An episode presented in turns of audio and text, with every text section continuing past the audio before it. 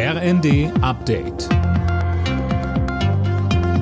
Stündlich neu. Auf den Punkt informiert. Ich bin Tom Husse. Guten Morgen. Jubel bei Argentinien, Enttäuschung bei Frankreich. In einem dramatischen Finale haben die Argentinier um Superstar Lionel Messi bei der Fußball-WM in Katar den Titel geholt. Mehr von Jana Klonikowski.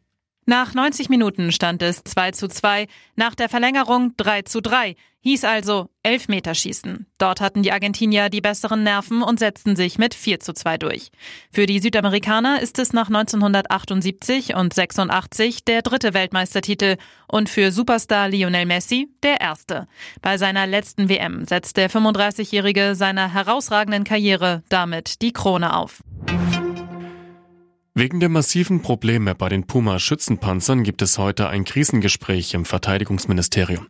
Zuvor war bekannt geworden, dass zurzeit kein einziger der hochmodernen Puma-Schützenpanzer einsatzbereit ist. Das hat sich laut einem Bericht des Spiegels nach einer Übung herausgestellt.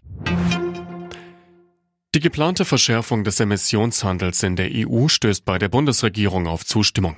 Bundeswirtschaftsminister Habeck sprach von einem historischen Durchbruch für den Klimaschutz. Mehr von Lisa Hofmann.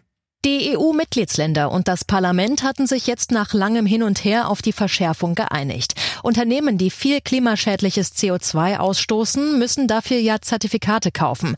Die werden künftig teurer. Kostenlose Verschmutzungsrechte werden ganz abgeschafft. Und der Ausstoß von Treibhausgasen in der EU soll bis 2030 schneller reduziert werden als bisher geplant. Auch die Umweltorganisation Germanwatch lobt die Einigung, fordert aber mehr Tempo bei der Umsetzung. Im Kampf gegen knappe Medikamente hat sich Bundesärztekammerpräsident Reinhardt jetzt für eine Art Flohmarkt ausgesprochen.